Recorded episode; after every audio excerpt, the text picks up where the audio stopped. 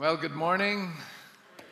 It's great to have a few more folks out here this morning. Especially, I think it helped having a children's ministry open up to some degree. And I'm so glad that you're here today. And I'm also glad that so many are joining us via live stream, not only in our community, but there's people from the United States, the Middle East, around the world are actually tuning into the services. And so that's kind of exciting. We're reaching out beyond our sphere of influence here to actually grow a greater sphere of influence. So let's pray this morning. Let's stand. I'm going to speak on a very challenging topic this morning. I hope that you don't just tune me out because you're not married. I believe that if you learn what I'm going to share today, it's going to make you a very attractive person. You're going to have healthier relationships with people, even beyond marriage. Isn't that great? How many think that's awesome? How many would like to become a more dynamic person? How many would like to have a greater impact and an influence in people's lives? Amen. So let's pray. So Father, I just thank you this morning that you're going to do amazing heart work. Lord, as we gather here this morning, we're here to worship you, but we're also in that worship expression, Lord. Not only do we sing your praises, but Lord, we open our hearts to hear your voice through the word of the Lord. And I ask today that you would speak into each of our lives, and that as we leave this place, we will have heard from you. We will have been given tools and skills, which is what wisdom is all about, in order to incorporate these things into our lives to make us far more influential and impactful in the culture around us, and particularly in our homes. And we thank you for that in Jesus' name, and God's people said, amen. You may be seated. You know, a number of years ago, I read this cute story about Susie, who was 4, and she had just been told Snow White for the very first time. She could hardly wait to get home from her nursery school to tell her mom. And with wide-eyed excitement, she began to retell the story to her mother that afternoon. And after relating how Prince Charming had arrived on his beautiful white horse and kissed Snow White back to life, Susie exclaimed with great enthusiasm, "And do you know what happened then?"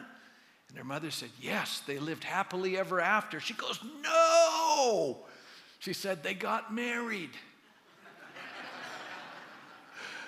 So in her childlike innocence, this little nursery preschooler spoke the in-depth truth without realizing that getting married and living happily ever after are not necessarily synonymous terms, right?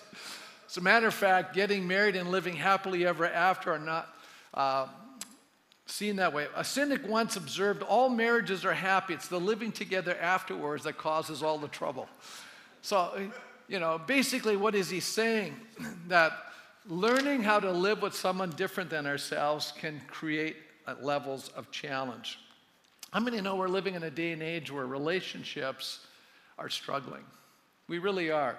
And we see it. We see, you know, people have different viewpoints, and you can see people actually will come to a place of conflict, argumentation, brokenness, division, factions. Anybody notice that? That happens in marriages. It happens, people who are polarized politically. We see this happening all around our world. And yet the most challenging, but also by far the most rewarding relationship is marriage.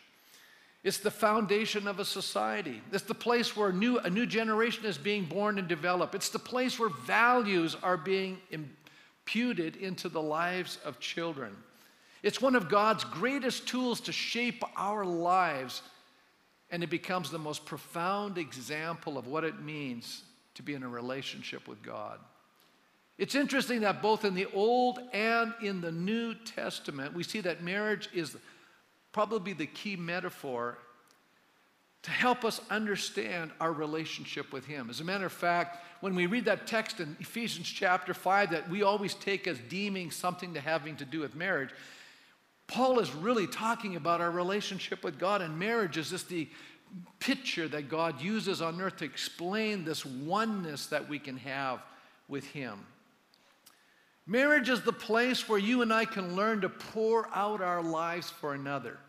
Isn't that an amazing concept? You know, I have just had such an epiphany of late. You know, so often as Christians, we come to God and we say, "Lord, fill my cup." And what God is challenging us to do is pour our lives out. Isn't that fascinating? You know, so many of us, all we want is more, and God says the way to get more is to give up and pour out and allow ourselves to become channels of His amazing love and grace to others. I believe that it's a place where our capacity to increase develops as we not only find someone other than ourselves and we learn to live in a marriage relationship, but then children come along. And how many know that's another opportunity to pour your life out at an even deeper level? And all of this is to help us, designed by God to bring us to a place of maturity in our lives. And yet also it's the relationship where we are the most exposed and vulnerable. It's the place of greatest joys, but also the place of greatest pain. How many know what I'm talking about? All of those things are happening in one location. So how can we make this critical relationship not only work, but actually thrive? That's a great question. How can we build healthy, loving marriages? And I think the best place to turn to is the operator's manual. How many have ever bought something and you have this operator's manual, and the first thing most guys do is they throw the manual away and start working on the function, and all of a sudden they realize I did something wrong because it's not working. And that's a lot of times what happens in marriages. You know, you and I grow up in a family, and we don't realize it, but our families are all affected by sin. And so there's, you know, psychologists will call it dysfunction. I'll just call it sin. Let's just call it what the Bible does. And because we have a nature of sin and we have a little bit of selfishness, it erodes our relationship. And every once in a while we're going, it's not working. And I'm going to just bring us back to the operator manual. I'm going to bring us back to this book that's a blueprint for how to build healthy relationships and healthy marriages. I'm going to talk today about what makes people attractive. And I'm going to tell you, it's a lot different than what our culture thinks. Because we are so locked into, you know, if we can just have the right look. You know, if we look good on the outside, then we're attractive. Folks, I want you to know there's a lot of attractive people, but they're messed up on the inside, and they're not so attractive. So we're going to take a look at what makes a person attractive. In 1 Peter chapter 3, verses 1-7, we gain an amazing blueprint in how to make marriage the way it ought to be. And it gives instructions both to wives and to husbands. And I think, you know, the husband's instructions, very succinct, one line. I don't know if that's because we have a harder time getting it, but anyways, the point is, it's going to be really directed today at two groups of people. If you're a wife and you're a husband, this is going to speak directly to you, but I believe it can help you even if you're not married. It can help you to discover what does it take to be married. It's also going to help you if you never decide to get married, which is an option, which is okay. That's not a bad thing, but it's going to help you have skills to become a better person relating to others. Let's pick up this blueprint here in 1 Peter chapter 3 and verse 1-7. Wives, in the same way, submit yourselves to your own husbands, so that if any of them do not believe the word. See, you know, he's creating a context. You know, these instructions are actually to people who are actually in a difficult situation. They're connected to a person who's not in agreement with them on a very important level. If any of you, it says that they may be won over without words by the behavior of their wives. And when they see the purity and the reverence of your lives, your beauty should not come from outward adornment, such as elaborate hairstyles and the wearing of gold jewelry or fine clothes. Rather, it should be that of your inner self, the unfading beauty of a gentle and quiet spirit, which is of great worth in God's sight. For this is the way the holy women of the past who put their hope in God used to adorn themselves. They submitted themselves to their own husbands, like Sarah, who obeyed Abraham and called him her Lord. You are her daughters if you do what is right and do not give way to fear. Husbands, in the same way, be considerate as you live with your wives. Treat them with respect as the weaker partner and as heirs with you of the gracious gift of life, so that nothing will hinder your prayers. I'm going to look at just 2 points today, 2 keys to having a healthy marriage. And the first one is a submissive attitude. Now, what we need to understand is the voluntary nature of what is being said here. Does everybody see that? He's telling them, you need to submit to your husbands. Now, how many know submitting is the very opposite of self-assertion and the demanding of our rights? How many know that's the opposite of that? Totally the opposite of that. You know, Wells and Anders in their commentary on Peter said, it involves being satisfied at times with less than what one may deserve or claim as a right. Wow, that's a powerful statement. Then he goes on here to talk about this idea of cultivating an inward beauty, which the Bible says is extremely attractive. And it's a description of the heart development. And I would even argue that, you know, even as guys, we need to learn how to do this. We need to cultivate something on the inside. This is what God is interested in. Because, you know, if you're going to see transformation in your life, it doesn't come from something on the outside. It comes from within. God wants to change every one of our lives from the inside out. It's a transformation that's coming from a renewing of our minds, which includes our emotions, our affections, our will, all of those elements. The heart is comprised of all of those things. And here it's expressed in a relationship of an attitude of submission. It's a voluntary thing. And we're going to find out that submission is such a powerful thing. It's not like, oh, I'm going to do the right thing, even though inside I'm churning up. You know, it's kind of like the story that Patty shared with me years ago when she was teaching Sunday school. She had these little, you know, I think it was kindergarten kids, and she told them to sit down. And the one little girl sat down, but she heard her speaking out loud. How many know sometimes people's inside voice comes outside? And her little outside voice says, I may be sitting on the inside, but I'm standing on the outside. So in other words, she was conforming to the rule, but she was not submissive. You see, because the attitude's not there. She was obeying, but she was not, in a sense, moving in the right direction. She was resisting what was being said. I think we're living in a culture of great superficialness. How many say that's true? It's all focused on the outside. It's all about externals. So what makes for healthy long-term relationships, what's happening on the inside of a person? A gentle and quiet spirit, I'm going to argue, is persuasive and attractive and can only come from a person who's absolutely confident that God is ultimately in control. How many see that? You know, I think what's happening in our world a lot is that we have been taught so long that we have to take the bull by the horns and do it. Isn't that true? And so we rush in and we try to change things, and so we often find ourselves manipulating situations and in the process manipulating people. And yet, this is the very antithesis, the very opposite of what God wants to have happen in our lives. So what does submission mean? Well, in the Greek lexicon, it is the Greek word hypotasso, and it literally means to subordinate our rights. All conflict in life, this is going to shock you maybe, but conflict, whenever you see conflict, it's about who's in control, who has the right to do what. And conflict is over that. It's over, you know, I got to have my way.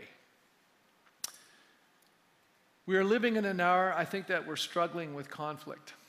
And people are angry. And we're seeing violence today.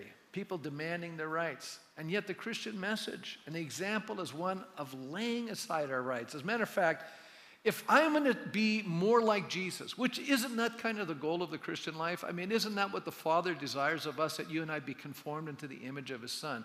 When I become more Christ-like, what it means is that I'm yielding myself. I'm laying aside my rights. As a matter of fact, I love Philippians chapter 2 because it explains what true humility is, what the true nature of the person of Jesus is. He's, you know, he didn't think it was robbery to be equal with God, but he laid aside his divine prerogatives. How many know it was a big thing for Jesus to come out of heaven? You know, he was God.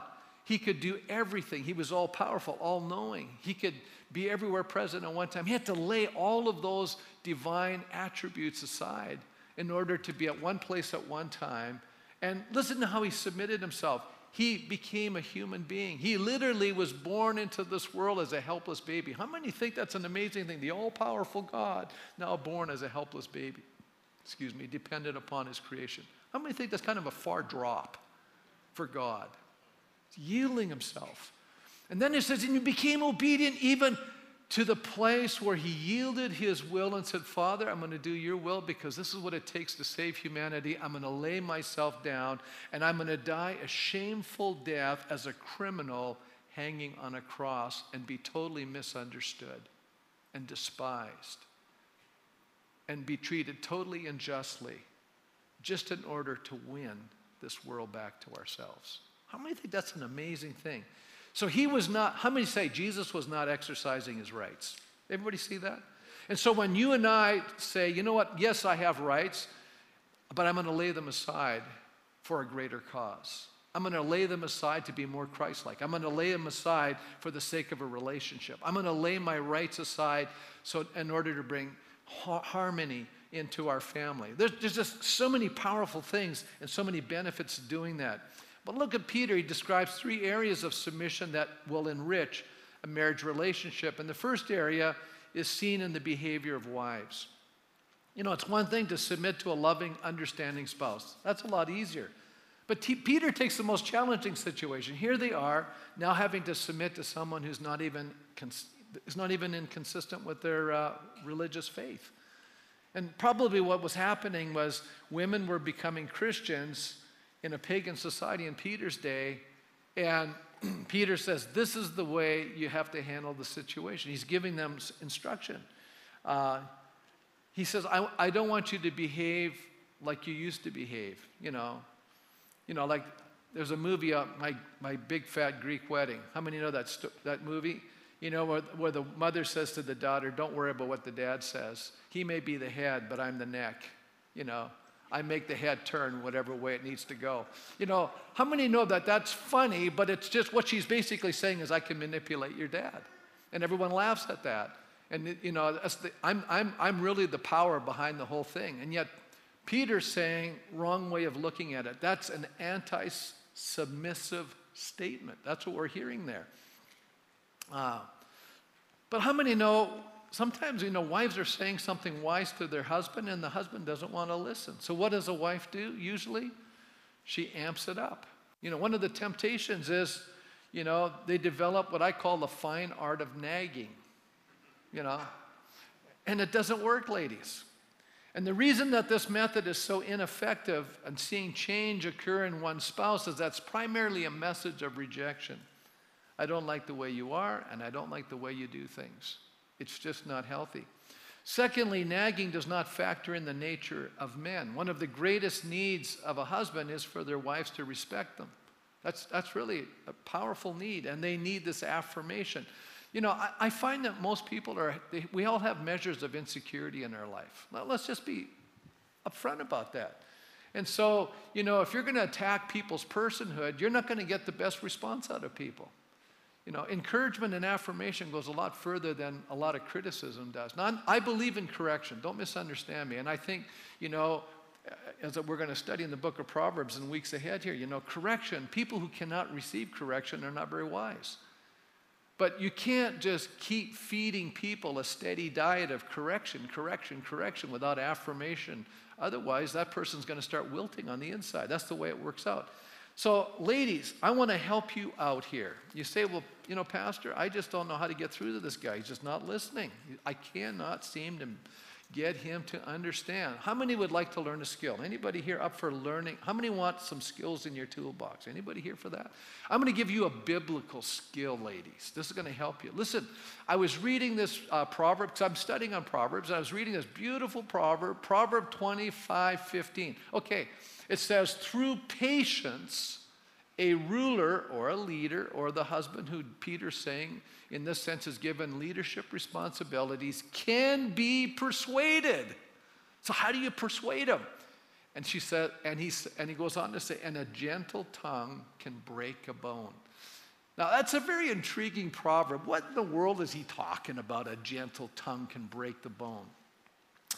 Well, Old Testament scholar Dwayne Garrett says the bones are actually the most rigid part of our bodies inside of us. That's what's holding us up. You know, we got a lot of other things going, muscle and all the rest. But bones are what's keeping the structure, right? And here it says, with a gentle word, it's so powerful, it can actually break down the deepest and most hardened resistance to an idea a person may possess. You know, how many know that when somebody... This is usually what happens in a situation. How do arguments develop? Nobody's willing to back down. And it just gets revved up and it goes to a higher level. We just amp up, right? And at the end of the argument, who usually wins? Nobody. Nobody's winning. So instead of doing that, sometimes the best thing to do is pull back. You know, a gentle answer, it says, turns away wrath or anger. A gentle answer turns away anger. You know, so instead of, you know, amping it up, why don't we bring her down? Why don't we use gentleness and grace? Why don't we say, hey, maybe we're not ready to discuss this right now, or let's just take a time out and come back to this, or, you know, why don't we actually change our approach to how we're going to make decision-making in our family? I'm going to make a big confession to you. You know, I've never had a problem doing my private devotions. Never had a problem doing that. You know, Patty's done her private devotions. I've done my private devotions. We've done family devotions. But probably the most challenging thing was for her and I to just pray together. Now, maybe you guys have no problem with that, but that's been a big problem. And later on, I'm going to tell you, one of the things that I discovered was that that was really bothering Patty, and we had a long discussion. And, you know, all of a sudden now, we're just spending a lot more time praying together, talking about things in our prayer time. And I'm going to say one thing. When you start doing that, it's far easier to make decisions because you're doing it together. And we're going to talk a little bit about what husbands need to do to help facilitate this relationship. It says here, to be Sarah's daughter is to be a joint heir of promise and the honor given to her and to Abraham. He's talking about here, this is how godly women in the past operated. They had a gentle spirit. They didn't come across in a harsh sort of way. He goes on to say, what happens when the husband's asking the wife to do something immoral or illegal? Well, I don't think you need to submit to him then. I think he's outside of his authority bounds. You know, that's, some people have gone to that extreme. But on the other side, what happens when the husband's asking for something and maybe you don't agree with them? And I think this is an important lesson. Can I just stop here and say this for all of us? And this transcends just women and husbands. This transcends us even to our political leaders. What happens when they ask us to do something that's neither illegal or immoral and we don't agree with them? We have a different opinion. And because we're living in this democratic process, we just act like we don't need to listen. But you know what we're actually helping facilitate in our cultures today? And I'm watching it around the world. We're creating anarchy. We're in a state of rebellion. But we don't realize that when we rebel against those that God puts in authority, what we're actually doing is rebelling against God, and we think that we're right. Folks, it's okay to have an opinion. It's okay to disagree with people. It's okay, wives, to disagree with your husbands. There's nothing wrong with that. God gave you a brain. It's okay to share your viewpoint, but at the end of the day, you know what? The Bible says we need to learn how to submit. This is a radically countercultural concept, and yet it'll bring harmony in the relationship. And guess what? Husbands, if you make a stupid decision, you're not listening to your wives, and all of a sudden, it's a bad decision. You're going to feel bad because you're going to live with the consequences that you made this person that you love suffer with you. You know, I'm going to just say the big decisions. I don't know. By the grace of God, early in our marriage, I just made a decision. I wasn't going to make significant decisions without talking to Patty. And we've had a partnership all of these years, and we've sat down and talked about it, and if we've made the wrong decision, the beautiful part is we've made them together and we've suffered together. We've been unified with that decision-making process. So it's not like I just go out and do my thing and then I just say, hey, you got to submit to me. And I've never used the submit card on her. I'm going, hey, the Bible says you have to submit to me. I've never played that card. Because I think if you have to play that card, that just tells me you're not that great of a leader, husband. As a matter of fact, in our church family, we should be able to listen to the counsel of other people. You know, I don't always get it right. How many here can say, every decision I've ever made in life was right? Anybody here can say that? No hands have gone up. So sometimes it's wise on our parts to listen to the people around us because they're going to be affected. That's why in our church, you know, we make decisions as leaders in our church. A lot of times I have an idea, but when I go into a meeting now, over the years I've learned this, Sometimes it's just good to go in with a seed idea and let the leaders in the group share their concerns, you know. When I was a brand new pastor, you know, I always used to have all these great ideas. I'd go into the meeting and I tried to figure out all the ways I could negate all of their arguments, right? So we could move in this direction. And then one day, one of our elders came to me and said, you know, Pastor, one of the problems that your approach is you don't really need us because you've got it all figured out. Ouch. So I started realizing, instead of bringing the whole car in, I just bring the, you know, the drivetrain in, you know, just the foundation. I say, well, this is something we need to consider, and I let the team build the car. And what I discovered over the years is that what left the room was far greater and better than what I had in mind initially, because we had the cooperative wisdom of a group of sharp people. And I believe that that's true in marriage, that we have that kind of an understanding that we can do this together. So the second area of enhancing your marriage is in the area of appearance. Now, I'm not suggesting that Peter's saying that you neglect yourself. He's not suggesting that whatsoever. As a matter of fact, people have read this text so wrongly in the past. He says here that, he says,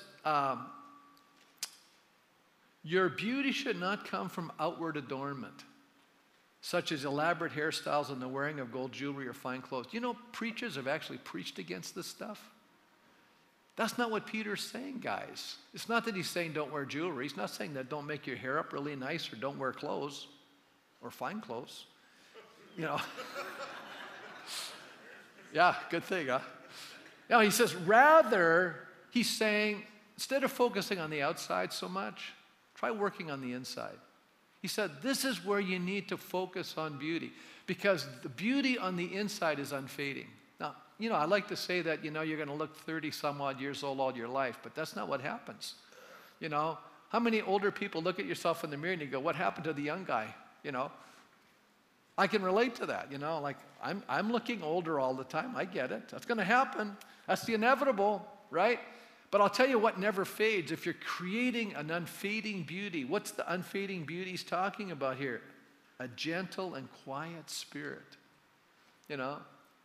And, you know, how many know it's difficult to be around people who are always having an emotional crisis? Come on. Hello? Right? You know, the moment you say something, a flood of tears start coming, you know, or somebody starts screaming at you, and you're just going, wow, that's really difficult to deal with. So if you want to become beautiful, work on the inside. That's what Peter's saying. Develop that gentleness. You know, learn how to control your emotions. Real, it's getting quiet in here. I heard the guys saying amen. Guys, your turn's coming. I know. Ladies, just relax. They get their chance in a minute. Let me move on to the third area of responsibility. And that's for a Christian wife to enhance her marriages and her attitudes. I want to just say this. Submission is an attitude of the heart. You know, here it says in verse 6, like Sarah who obeyed Abraham and called him her Lord. You know, they used to do in the marriage vows to love and obey. Boy, they got rid of the word obey in a hurry. You know, that's not kosher. You know, I'm not going to obey him. Who does he think he is? We're equal. See, that's where our mindsets are at. But let me just point out something. Obedience is just, you know, a minor expression. I've already told you about the little girl that was obeying outwardly, but inwardly she was rebelling. You see, it's an attitude of submission. It's an attitude. It's the attitude of, you know what, I don't always have to get my way. I've made my point known. I'm relaxed. It really comes down to this. Can I trust God? You see, when you and I as believers say, oh, I'm trusting in Jesus, that's a nice statement, but are we really doing it? What happens when someone's asking you to do something that's neither illegal nor immoral and you don't want to do it? But they're an authority figure. We're having a problem with that in this culture today. I'm just flat out say it. And I'm going to say a lot of marriages are having a problem with that, because how many know you have to be a team and you have to be in partnership and you have to work together. And you know what? As a wife, you know what? You could be supportive of your husband. You could actually, you know, a quiet and gentle spirit is going to do more to move things in a healthy, biblical way than a demanding, nagging wife. I'm just being honest. You're not going to be as effective. Because after a while, and I've noticed as a parent, how many parents you've seen them disciplining their kids? Well, if you don't stop doing that, I'm going to do something about it. And then they repeat it again, and then they repeat it again, and they never do anything about it. Do you know what happens to children that are hearing that kind of threatening behavior? They tune out because they know there's no consequence. See, I see parents doing this all the time. And I see a whole bunch of kids totally ignoring their parents because, you know what, it would have been better for the parent to have said at one time to explain to the child why they need to behave this way, and when the child knowingly violates what the parents have said, there was a consequence, and then they kept reinforcing the consequence until finally the child understands, I shouldn't do that, and stops doing it when the parent says so. But we're living in a culture today where we're making a lot of noise and there's very little response. That's what I'm noticing. Okay, let me move on to the second point. The husband needs to develop a considerate attitude. When a husband is concerned and is understanding toward his wife, a lot of difficulties never occur. Okay? Now, I think it eliminates a lot of misunderstandings. Do you know what the greatest need a woman has in her life? Guys, this is going to shock you. The greatest need a woman has in her life is to know that she's loved by her husband. You know, I always read these funny anecdotes, right? The guy said, you know, my husband never tells me he loves me. He said, well, listen, I told her 38 years ago when we got married I love her, and he says, if I change my mind, I'll let her know. You know? Come on, guys. Do you know the greatest need a woman has is to be constantly reassured that you love her and that you express that to her and you tell her that? That's important. Hey, guys, let me ask you a question. How many guys here want to have the respect and esteem from your wife? You want your wife to say, man, you're an amazing guy. Of course you need to hear that once in a while, right? I mean, if you thought you were just slugging it out and going through all kinds of stuff and your wife never appreciated anything you ever did, after a while you'd quit trying. You see what I'm trying to get at? We need to begin to communicate in such a way that people get it. Now, one way to express this love. I mean, it's another thing where a guy says, I love you, I love you, I love you, but then totally doesn't hear what his wife is saying. That's not love.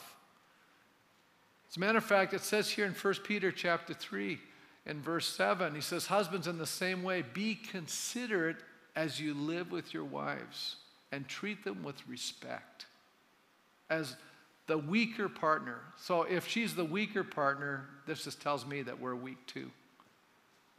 Because before God, we're all weak. And as heirs with you of the grace of life, so that nothing hinders your prayers. Peter relates how we are to show consideration as a husband as he's living with his wife. And it's more than just living at the same address, and it's more than just providing physical needs in the home. Do you know one of the greatest problems I think that happens in marriage? Is there's a lack of emotional connectedness that emerges. You know, I remember years ago, I was at a pastor's conference, and I was listening to one of the senior pastors, the older pastors in our conference, and he was speaking a sermon on the life of Abraham. And in that story in Genesis, God comes to Abraham, and he asks Abraham a very interesting question. Where is your Sarah? Well, Sarah was in the tent. The tent had a curtain in between, and she was in the next room. Obviously, she was eavesdropping on the whole conversation. But he says to Abraham, where is your Sarah? Abraham goes, God, you got to be kidding me. She's right over in the next curtain over here. He knew where she was physically, but did he know where she was emotionally? Did he know where she was spiritually? Was he hearing what she had to say in her life? You know, what's really sad is when a marriage degenerates down to two strangers living in the same house, and there's no connectedness, there's no partnership, there's no emotional relationship happening. As a matter of fact, the King James says it this way, likewise, ye husbands, dwell with them according to knowledge. And Wayne Grudem, who's a New Testament scholar, says the knowledge Peter intends here may include any knowledge that would be beneficial to the husband-wife relationship. Knowledge of God's purposes and principles for marriage. Do we really take that seriously? Do you know what God's trying to do when he puts you and I together? I'm going to give you a whole number of things he's trying to do. Number one, he's trying to show the culture what a relationship with God looks like. This oneness relationship. Now, how many know that the gospel is the ministry of what? Reconciliation. We are able to get along with each other. We're able to love each other. But what happens when we're not getting along with each other and then we're tearing each other up and eventually we're hurt and we're wounded and we're emotionally scarred and we become bitter? It says in Colossians chapter 3, it says, husbands, do not be bitter towards your wife. And why do you think people get a divorce? They didn't start that way. Listen, when people start dating and they, connect with each other and they're relating to one another and they fall in love with each other and they want to marry each other, every young couple that's come to me, they have love in their eyes. I'm just going to be honest. They want to be married. But then eventually it deteriorates and degenerates. So how does that happen? Well, there's misunderstanding, miscommunication. And for a lot of guys, what happens is we get caught up with work. We get consumed with making our career happen, providing for our family. And a lot of marriages fall apart. And we're saying, hey, well, I'm doing my part of the bargain. You know what was really shocking? Here I am, a pastor of a church. Years ago, my wife did this to me. I'm driving down the road. Our church is really growing. I mean, it was flourishing. And she said to me one day, how would you like this conversation? She said, if something happened to you tomorrow, the only thing I'd miss is the paycheck. That's a pretty indicting remark.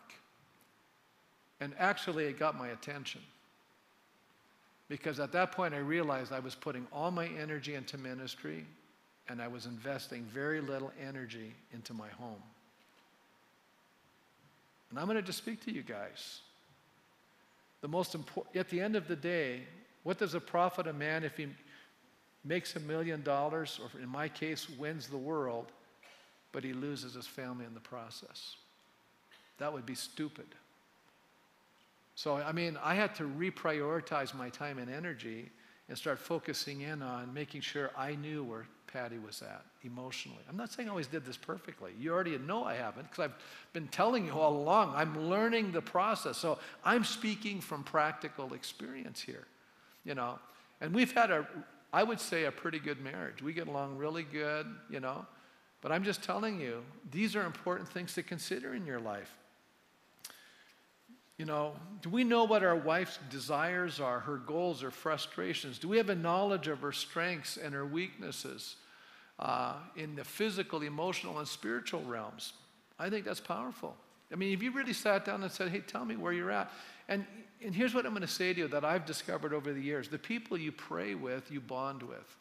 And how many know when you're praying, it reduces you, because you're both before the throne of God, you're at the same platform, and you have needs, and you're both, it moves away from the intimidation, Because when I was a young pastor, people say, I'm really intimidated by you. And I'm going, why are you intimidated by me? But people can be intimidated if you have a relative level of competence, or they're intimidated if you have knowledge, or they're intimidated, by different things. But listen, people are not intimidated by us when they recognize we're a fellow struggler on this journey of life, and that they can connect with you, and they go, listen, he gets it. He understands. He's with us. He's part of the human condition, and he's a fellow struggler, and he's sharing. And so I'm not sharing these things to make myself look terrible in your sight. That's not my goal. My goal is to make you to realize that it doesn't matter who you are, and it doesn't matter what you're doing. It doesn't matter how gifted you are, how proficient you are, how much you've got it together in some areas. You can have it really untogether at your home, and that's where it really matters. That's what I'm trying to tell you. Because I thought to myself, at the end of the day, if I'm laying on a deathbed, you're not going to be standing around my bed. There'll be my wife and there'll be my children.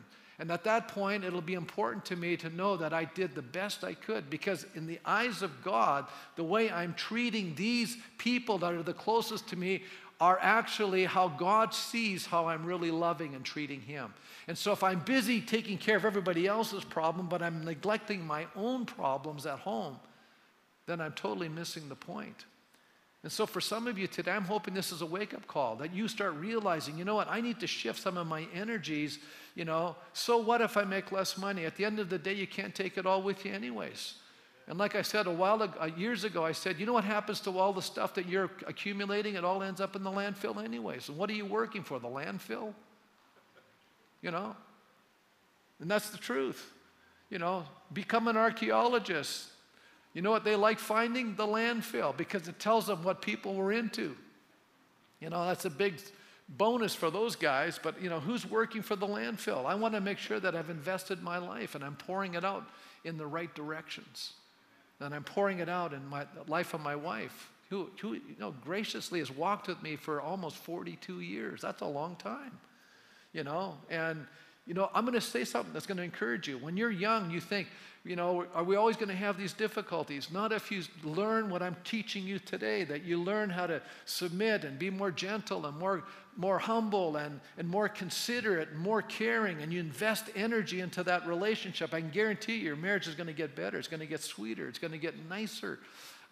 You're going to walk together through life. You're going to share memories together. It's such a beautiful thing. I'm encouraging you with this. Think about it. I have a grown daughter who was up here singing with my son-in-law. It was so encouraging. I have beautiful grandkids. We share this amazing life together. It's an awesome thing, guys. I'm trying to tell you, this is where you need to spend your energy. Amen?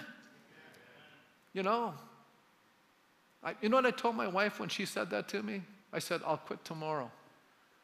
I'll quit my job, this ministry tomorrow, because I want you to know, maybe I had the wrong priority, but you are more important to me than the ministry. And I tried to convey that to my children. I didn't want them to think that this church was more important to me than they were. And even though I work hard and I'm busy and I'm involved in many people's lives, you know what? I always want to convey to Patty and my children and my grandkids that they're more important to me than anything else. And you got to spend time to do that. You got to show them that that's true. It's about getting a balance. Secondly, well, what happens when we don't do this is that when we don't value the person we're with, it either develops a growing hostility or it creates a sense of self-depreciation and a diminishment of themselves. You know, what you want is to build a person up. You want to build your spouse up. You want them to thrive, because you know, when you do that, you're actually doing a great favor to yourself. I'm being honest. Secondly, husbands are to show consideration by treating their wives with respect. We must never allow contempt to develop in our minds towards this person that we're married to. Listen to this. Frances Klagsbrun, in her book, Married People Staying Together in an Age of Divorce, she interviewed 87 couples who had been married 15 years or more, and she was trying to identify the factors that had enabled these marriages to survive and thrive in a time. And this was written years ago, when the divorce rate is just, it's escalated, you know. And you know what she said? Respect turned out to be the key element. It's not the same as admiration. Dr. Alexandra Simons, Associate Clinical Professor of Psychiatry at the New York University School of Medicine, says when you fall in love, you admire the other. You look up to someone, much the way a child idealizes a parent. Such romantic admiration thrives and even depends on the illusion that he or she is perfect for you. And that's why it doesn't last. You come to see that the person you're married to isn't exactly what you expected, you know? That's exactly what happens. You start realizing you're married to another person that's got issues and difficulties. You're not, you know, we can, and it shatters people. I remember one time talking to a young guy, you know, and he said, this is what my wife should be like. And he's giving me all the characteristics what a wife should be like. And I said, I could go down another side of that list and give you what a husband should be like, but I bet you're not that. I said, you know what the problem that you have? You're married to a fantasy, not a reality. Well, I just tried to tell him, you know, get a reality check here, buddy. You want to be married to a fantasy. That's not what it's about. It's about learning to love an imperfect person. Hey, how many are glad that God loves you? I got my hand up. I already know I'm an imperfect person. Thank God he forgives me. Thank God that God's a forgiving person. Amen? How many know that what happens when you are learning to respect a person, she says, we're going to have people, we have difference of personality, approaches to life, different ways of doing things. And now that real respect has a chance to develop. You know, Charles Swindoll admitted, you know, he's a very famous preacher. He just said, you know what I was trying to do for the first 10 years? Make my wife just like me. Isn't that, how many think that's scary? I want her to have all the same viewpoints. I want her to think just like I do. Sometimes we have conflict because we think differently. Maybe that's good we think differently. You know, you're not marrying a clone, right? You're marrying somebody that's different than you, has a different background, different temperament, different approach. Actually, that person's helping complete you. That's what was designed. But sometimes it creates friction, right? They're different. And you're going, what's wrong with this person? They're not like me. Isn't that a good thing? They're making you more. They're adding a whole side of you that what didn't exist before. They're adding a whole new way of looking at life. They're on a whole different frequency. They're rounding us out, you know. That's why it's important to be willing to be corrected. You can try and change your mate into your fantasy, but for the marriage to last, you must agree to disagree, learning to let the other person be who they are. For respect is between peers. Whenever we put someone else down, it sends the message that the other person has no worth. Good marriages nurture each other's self-esteem. Respect, then, is the appreciation of the separateness of the other person, of the ways in which he or she is unique. These things take time to discover, to accept, and finally to appreciate. Value the person God put into your life. And please get away from this idea, there's a perfect person out there. That's the worst damaging thing that's going on. I hate that word soulmate. You know, that's a Hollywood fantasy. Oh, I got a soulmate out there. Scrap it. The person you're married to is your soulmate before Almighty God. And God is going to use this relationship to help you become a better Christian. Respect is the art of love by which married couples honor what is unique and best in each other. Wow. You know, it says here that in verse 7, treat them with respect as the weaker partner and heirs with you of the gracious gift of life so that nothing will hinder your prayers. You know, why? What I've discovered over the years is that men who diminish their wives really don't love themselves. The problem is inside of you guys, not them. Getting real quiet in here. You see, the Bible says, in the same way husbands ought to love their wives as their own bodies, he who loves his wife loves himself. Want me to tell you how powerful this is? Jesus says, love your neighbor as yourself. Do you even love yourself? Do you even like yourself? You know, this is what I have this conversation so many times with people. Well, Pastor, I messed up. Okay. Did you ask God to forgive you? Oh, absolutely.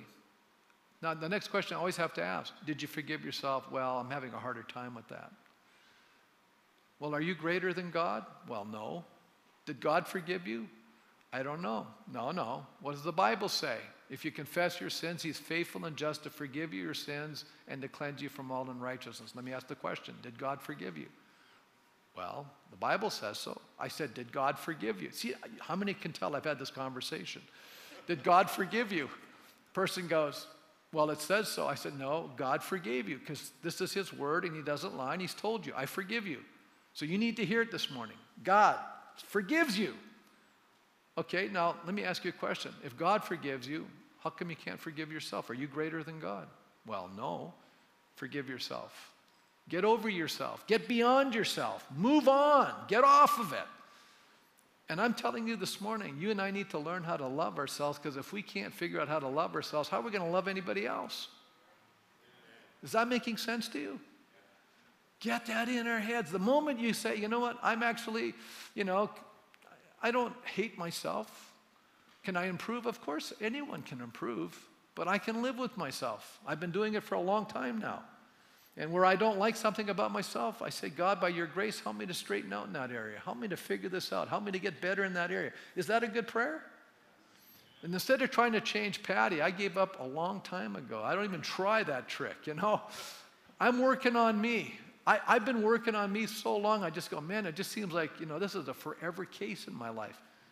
Let God work on her. Can I just say this? You'll never change your spouse. It's impossible to do it. I remember one lady came in one day, she says, Pastor, I've been married to this person for over 40 years. I've been trying to change him, and it's not working. I said, maybe that wasn't your job. You know? Yes, how many think I have an amazing job? It's so much fun talking to people. Anyways, why don't we stand as we close here? How many here today say, I just discovered I may have to work on me? How many figure that? I may have to work on me. How many discover I have to stop working on my spouse? Anybody figure that out now? How many are figuring that out? Stop working on your spouse. Don't even worry about them. You just got to work on yourself. I'll make you this guarantee. If you stop working on your spouse and you start working on yourself and asking God to help you, you're going to have a better marriage. That's the guarantee. I want you to go try this for the next 4 or 5 months and just say, Pastor, I stopped working on my spouse. I've been working on me for 4 or 5 months. I've been identifying things that I want God to see, help me to grow in. And I'm actually listening to what you just said this morning. Wives, what did you hear this morning? I got to lay down my rights. Right? Did you hear that? How many heard that? I got to stop nagging. That's not working. Right? I'm working on an inward beauty, the unfading beauty of a gentle and quiet spirit. Ladies, that's your goal. I gave you an assignment. Work on that. Guys, how many here have to say, you know what I have to do? I got to learn to be more considerate. Come on now, I have to find out where my wife's really at. I need to sit down and we need to talk, and I need to say, honey, tell me where we're at and what can I do to make life better for you. I want to be considerate. And don't become defensive.